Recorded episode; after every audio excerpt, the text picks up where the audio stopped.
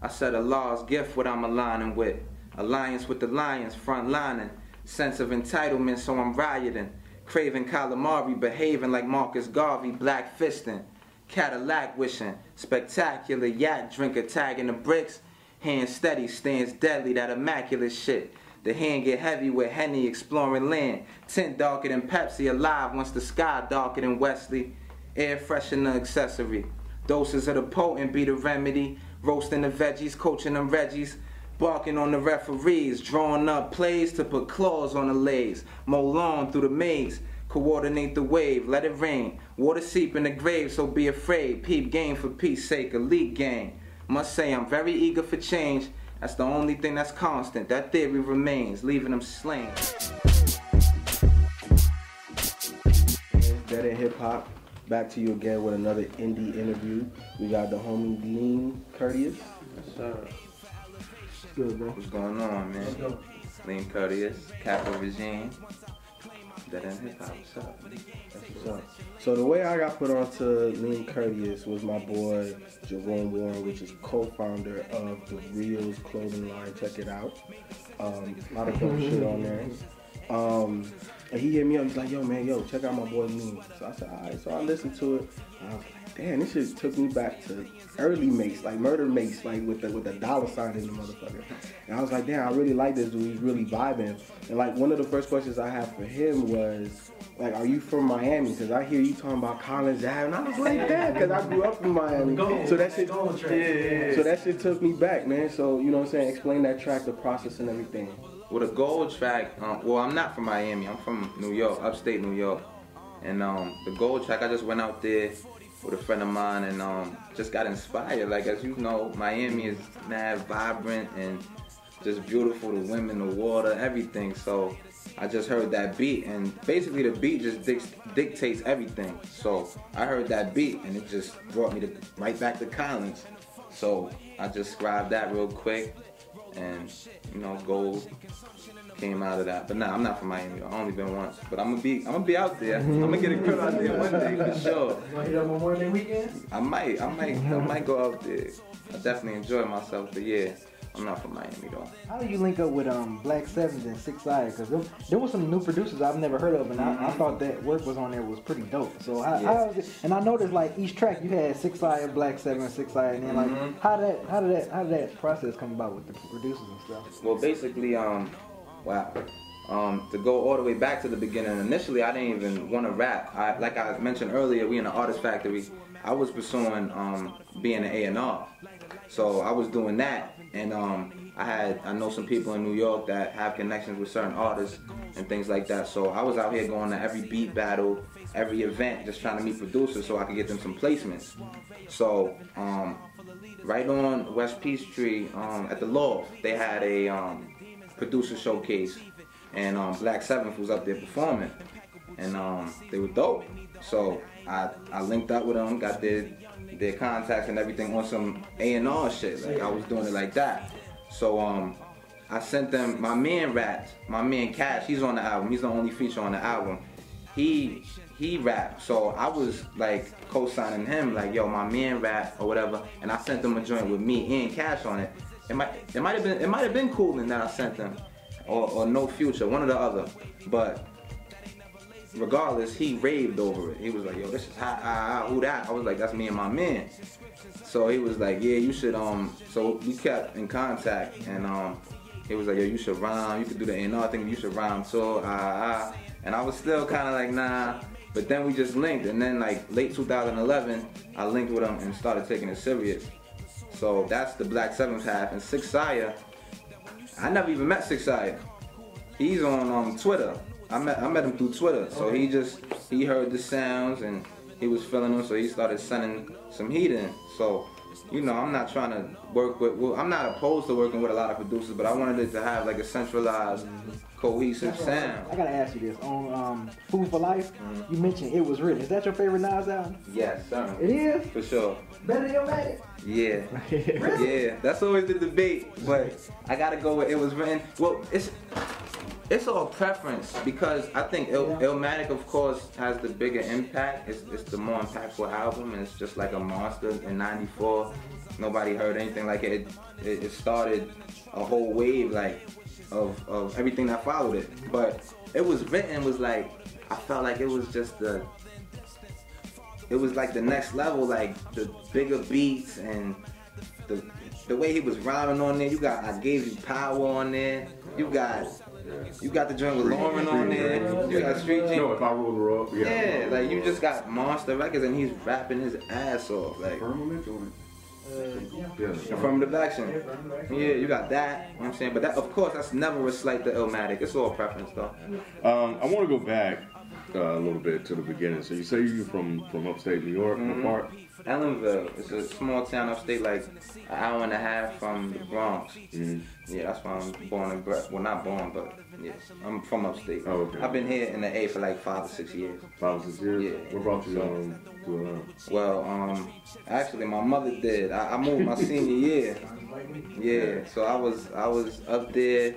I guess um, she felt like I wasn't around the the, the, the right the right environment or whatever. I guess I was cutting up a little bit, so Were she you? had me. I mean, not really. I, I could have been doing better. Daddy acting out. well, no, no, no. You know, just trying to get get you know get some understanding as to what type of music you make. Nah, I mean, I wasn't. I wasn't. I'm not a wild dude or nothing like that. But I just, I just wasn't as focused mm. with, without mom being there, cause she moved a year prior. So I was there up with my cousin and basically feeling like I was on my own, cause mom wasn't there. Okay, so So, you stayed back. yeah, I stayed back for a year, and then she, I guess she looked at the report card or heard something. I don't know what happened, but she said, "Yeah, you're coming down here, 12th grade." So that was kind of a, a, a big shift um, coming your senior year. So I came down to Marietta High, and um, yeah, that's what brought me down here. So then I was here for a couple years. Then I moved back because I used to play ball, and um, there was a junior college up there that I played for. The coach called me, and I just went up there and played. That didn't really work out. So then, long story short, like three, four years, I came back. I've been back ever since, and then just fell into the rap shit. Basically, I ain't write a rhyme before I came back here. I was I was 19. Mhm. First time I ever wrote a rhyme. I'm 23 now, so um, so then I was just writing the Felicia with the homies. You know, everybody had a love for rap, so it was basically like that. And then like two years back, I said, let me see what I can do with it for rap. I was gonna say, so like, who did you listen to? Like, who do you draw from in terms of inspiration? Definitely um, East Coast inspired Nas, like we was talking. That's my favorite rapper of all time. Jay. Um, I mean, we could go all day. AZ, Jadakiss, um, Dipset Movement, G Unit, and and not even and, and to get away from New York. Like I always like T.I., I always like Snoop, um, Kanye, Lupe. Like we can go all day. Like, I'm, I'm really into it. Like I said, initially I wanted to be an A&R, so you gotta have an understanding of the game to do that. So that's Was that basically the main. T.I. before or after you moved to Atlanta? Before actually, and he was the one. He was. It's, it's, it's funny you say that because he was actually the one that I was feeling because I was very biased coming up, like East Coast. That was it. That's what I was gonna Yeah. That was it. If it wasn't coming from the East Coast, it was quiet. But T.I. was the one exception for me. Like yo, he's nasty. Yeah, Outkast, well, that- yeah, Outkast. I always respected Outkast, but it, I just didn't grow up listening to them. Like, Yeah, yeah, no. so you know what I'm saying. Sometimes you have to be there to really understand how real it was. Like, cause I'm fairly young, so when Outkast was really in the '90s, just killing it. I was on my Nas, Jay, yeah, like very biased, but Outkast definitely one of the greatest. But T.I. was the one that kind of Yeah. changed your perspective. T.I. was the one like yeah, he's nice, like he gets busy. Cause I was on some lyrical. If it wasn't lyrical, I wasn't appreciating it. Cause I'm trying to think like I think your stuff. I, when I was listening to, it, I'm like, well, who you kind of who you kind of favors? But I, to me, I think you have your own style. I didn't hear like rock my I heard- I Not did. you know, not no shot. I'm just saying like I think you have your own your own style. That's definitely that's definitely the goal. I don't Yeah. really want to sound like anybody, but Right. you know, uh, subconsciously you're gonna take something that came before you a little bit. You're gonna be influenced. So I hear I hear Mase because of the vocal. I think I that's think it's the- the sound of your voice. Yeah, I think it's the vocal tonality more than anything, and maybe the flow. Like it's kind of slick. But you know what? I, to me, it's like when I when I heard it, the flow a little bit, but it was just the laid back. Flow, Yeah. you know what I'm saying? Because every time, because I grew up on Mase, you know what I'm saying, and I, I love Mase, uh, Harlem World, And when I heard that, like it put me back there, like damn, like this dude is just chilling on the Mm-hmm. beat. You know what I'm saying? And not a lot of people can do that the right way. Sometimes it's like you just too lazy on it, but you was just like Yeah. right there, and it was perfect. I was like, damn, like when I heard um Parlaying, right? Like that track, you could just cruise with your top down. You know what I'm saying? With the city, and, and, that, and that's the type of music I like, and mm-hmm. you provide that, dog. Like it's real chill, mellow, with your shorty on the side of you. You know what I'm saying? Just riding like that. I like that shit, and you bring that shit for real. It. My my preference I love was the more introspective songs like uh, Never Know. I, I mm-hmm. love that joint. That joint Food for Life. That mm-hmm. them are too easy my favorite joints on there. I mean I can appreciate you making toasting, you know, the more aspiration type of songs. Yeah. And cooling, you know what I'm saying? But my cooling though. yeah, I'm just, I'm just saying. Like, I, I, can understand, I can understand placing those on there, but I like the more raw, the more I'm telling you stories. I'm telling you about me. You know, never Yeah. know. I was like, oh damn, this is this is this is it right here. So, what inspired you to write Medusa? Because Medusa. yeah, the way the hook on there I thought was pretty. I'm like, man, that's pretty crazy. And then the, the little phrase you said, of course, about Medusa, like yeah, you stare at her and you, you stare in the stone and stuff like that. I'm like, was that about a chick or was that like about a situation about a That- girl? Or, That was um that was more so I was just drawing a parallel between um your vices and a chick, which could be the same, one and the same. So um basically like I said earlier, the beat dictates everything. That beat I heard that beat and I don't know I, it just was organic. I just thought of Medusa. So then I just put it together like, you know, we, we every day we do things that we not we, we shouldn't necessarily be doing and, and taking part in vices that could be detrimental to your success or your progress or anything. So I just try to draw that parallel um, between a, a, girl and your vices and things that can hold you back. So let, let me go back again because this this still kind of seems crazy to me. So you haven't you haven't you haven't your first the first rhyme you wrote was at the age of what 19. 19 years. You didn't do anything prior to that. Nothing. I just I just was a fan. Like I was just like a fanatic, beyond a fan. That, but that You sound very polished. yeah, this seems crazy, I didn't know that right? either. I Like, thought you've been rhyming for a minute. So when I you just appreciate said your age and then you've been rhyming since you're 19, I'm like, damn, that's four years, dude. That's, that's, kinda, that's crazy, that better than a lot of motherfuckers out here. Right. Which is Basically- basically never written written around before. Yeah, well the thing, rhyme. well the thing is like, I've always been a crazy fanatic of hip hop, like extra, like more than anybody. So like that was consuming my time all the time, whether it was on the internet, whether it was on TV. That consumed like I'm hip hop for real, like. So it was always that way. So I feel like just with that, like I was the kid that if I didn't know a song and I really liked it, I was pressing pause and writing the bars down, play, so on and so forth. So I feel like that definitely um, contributed to me being maybe a little polished at a quicker pace just because I was so fully submerged into the culture that it's like it's not comparable to somebody that didn't have the same passion and then wants to rap. They have to go through the ranks and really get to it. Like I feel like I've I've been so fully into it that it was it kind of came natural.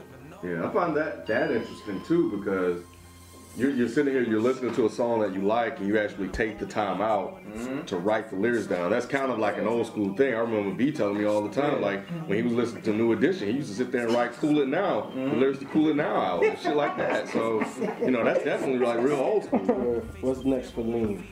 Um, I'm working on a new project. I'm trying to, um, Lord willing, I'm trying to drop that thing fourth quarter. I'm trying to just hit, you know what I'm saying, hit the hit the ground running. So I'm like eight joints into that. Um, getting them visuals ready, getting them visuals ready for the pamphlet. Um, I should have been had something out, but we we working on that to put something out, at least one joint. Um, because you know the visuals is essential.